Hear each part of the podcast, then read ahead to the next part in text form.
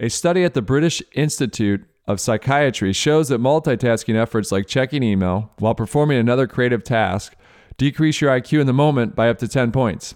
Now, I'm not certain about you, but I can't afford to lose 10 points. This decrease in IQ is the equivalent of the effects from not sleeping for 36 hours and has more than twice the impact of smoking marijuana. The reason? Multitasking is really switch tasking.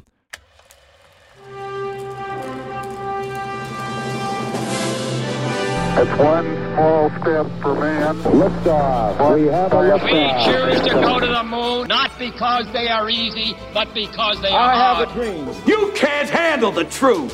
seven, Six, five, three, two, One. Super, super, super, super. Super you.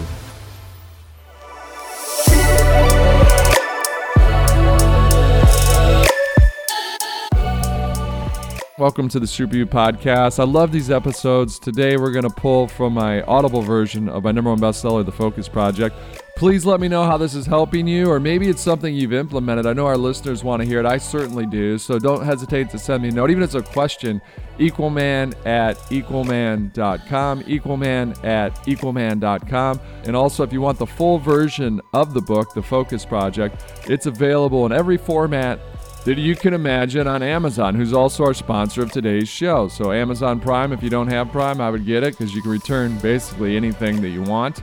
If it doesn't fit, just send it back. Very easy. So, again, if you want the full version of the book, whether that's Audible version, whether that's Kindle, whether that's paperback, just go to Amazon.com.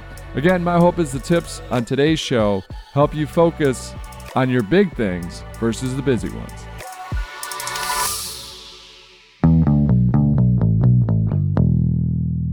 Multitasking is really switch tasking. Multitasking, the best way to screw up both jobs t shirt humor or truth. A study at the British Institute of Psychiatry shows that multitasking efforts like checking email while performing another creative task decrease your IQ in the moment by up to 10 points.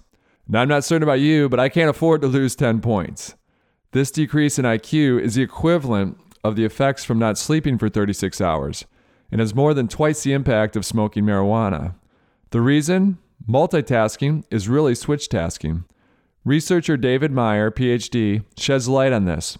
People in a work setting who are on their computers were also having to answer phones and talk with coworkers are doing switches all the time. Not being able to concentrate for, say, tens of minutes at a time means a cost of as much as 20 to 40% in lost efficiency.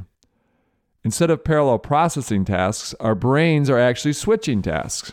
Which task is more important, writing this book or listening to the conference call? As our brains switch back and forth between tasks, we lose efficiency.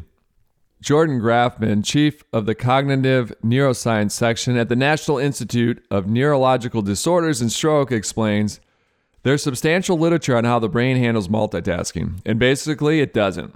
What's really going on is a rapid toggling among tasks rather than simultaneous processing. A study by Stanford psychologists Anthony Wagner and Evo Ophir found college students who often juggle many flows of information, such as checking social media, texting, watching videos, studying, and chatting on the phone, perform significantly worse than college students who limit their multitasking. Multitasking can also have negative long term effects. People who regularly multitask have more difficulty with tasks requiring working memory and sustained attention than those who rarely multitask. Multitasking leads to attention lapses that, over time, make sustaining attention to any single task more difficult. So, could it be we've had it wrong all along? That the reason we multitask is to get more done, yet, ironically enough, multitasking is causing us to get less done? In a word, yes. One way to help avoid switch tasking is to eliminate the number of tasks we have on our to do lists. Over 70% of us make to do lists. Canadians are most likely to have a list, Americans are most dependent on their lists, and the Japanese are least likely to have a list. But more than half of the country still makes them. Women across the globe are more likely to make to do lists than men. The majority of us still prefer to list our tasks on paper. One reason we do this is biological. Whenever we cross something off our list, we get a free hit of dopamine from our body. Our brain releases dopamine when we accomplish something we desire, whether completing a home improvement project or winning a game of chess. Dopamine makes us feel good. By creating small, achievable goals for ourselves on our to do lists, we can manipulate our dopamine levels into accomplishing goals. For example, after Bob finishes organizing his desk at work, he feels a sense of accomplishment and joy as dopamine is released into his system. This feeling drives repeat behavior and encourages Bob to continue keeping his desk clean, along with completing other projects on his to do list. However, dopamine also contributes to all kinds of negative addictions. Different people need different pleasures and rewards to get enough dopamine. A food addict's neurons get activated with the bite of a juicy hamburger, or a sex addict's dopamine is released when viewing erotic images. An alcoholic gets that same rush of dopamine when sipping that first drink. Programmers and PhDs at social media companies are paid millions of dollars to program similar tactics to manipulate dopamine levels within teenagers to get them to stay for hours on their social media platform or application. Understanding the biology behind it gives us a fighting chance in avoiding the major and minor addictions dopamine can cause. For example, in writing this book, I found spending an entire day answering the hundreds of emails I often received after giving a keynote performance to be easy. Watching my unread inbox count go from 300 to zero gave me a dopamine hit. Knowing this email dopamine trap, I will set smaller goals around writing on the days I'm on stage. For example, write for 20 minutes. Most importantly, I started making a not to do list before making my to do list. Making a not to do list.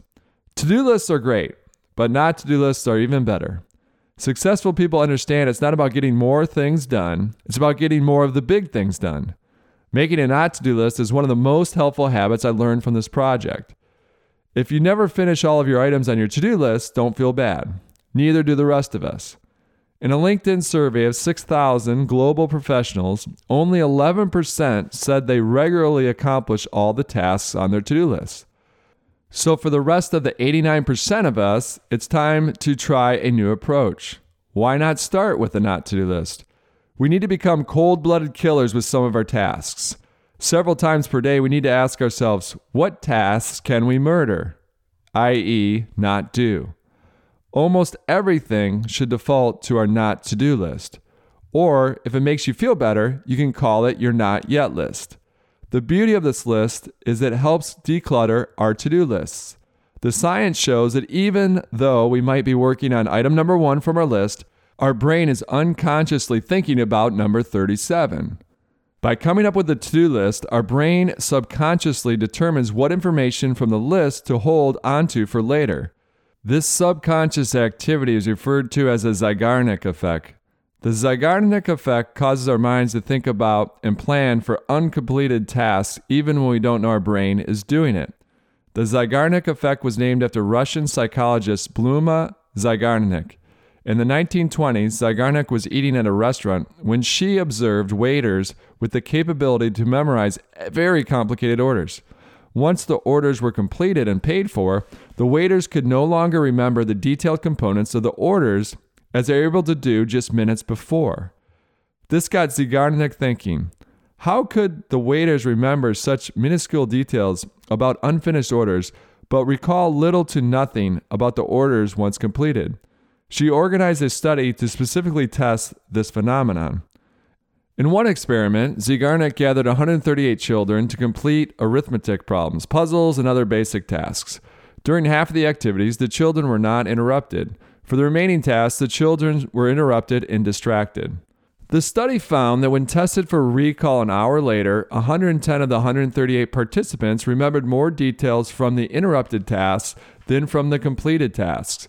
In similar experiments testing recall of adults, research has found participants recall unfinished tasks 90% more than completed tasks.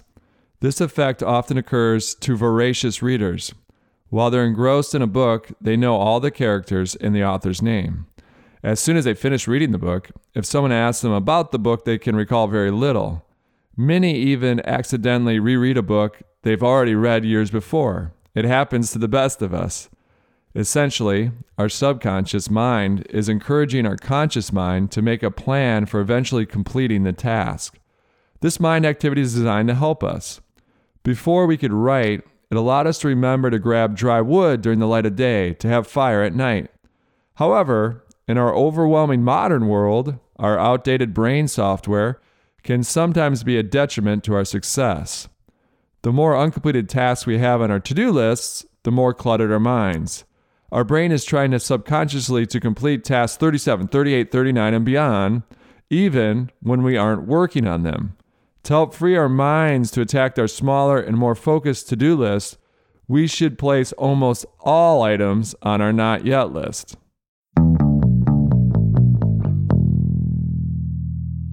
This show is produced by Jake Bryn, Maritza Gutierrez, and Kelsey Gomez, and it's made possible by you, our listeners. So thank you so much for tuning in each and every week. Obviously, we have these shows that we do at the beginning of the year. It's the third year we've done it, to where we give you tips and clips from the number one bestseller, The Focus Project. But obviously, we have our regular show. Those are me sitting down with guests. That might be me talking about some late topic that we get a question on, whether that's artificial intelligence, or it could be I get interviewed on another show. Or some of our more popular episodes are when we have seven super tips, or we sit down with guests that we interview, or get tips from Elon Musk, from Jeff Bezos, uh, from Miley Cyrus, on down the line. So, again, tune in each and every week to the Super You podcast. We're trying to do more than one show a week, so let us know how that's going. But until next time, this is your host, Erik Qualman. A lot of you know me as Equal Man. Reminding all of us, it's not what we take from the world, it's what we leave behind. Seven, Six, five, three, two, One. Super, super, super, super. Super you.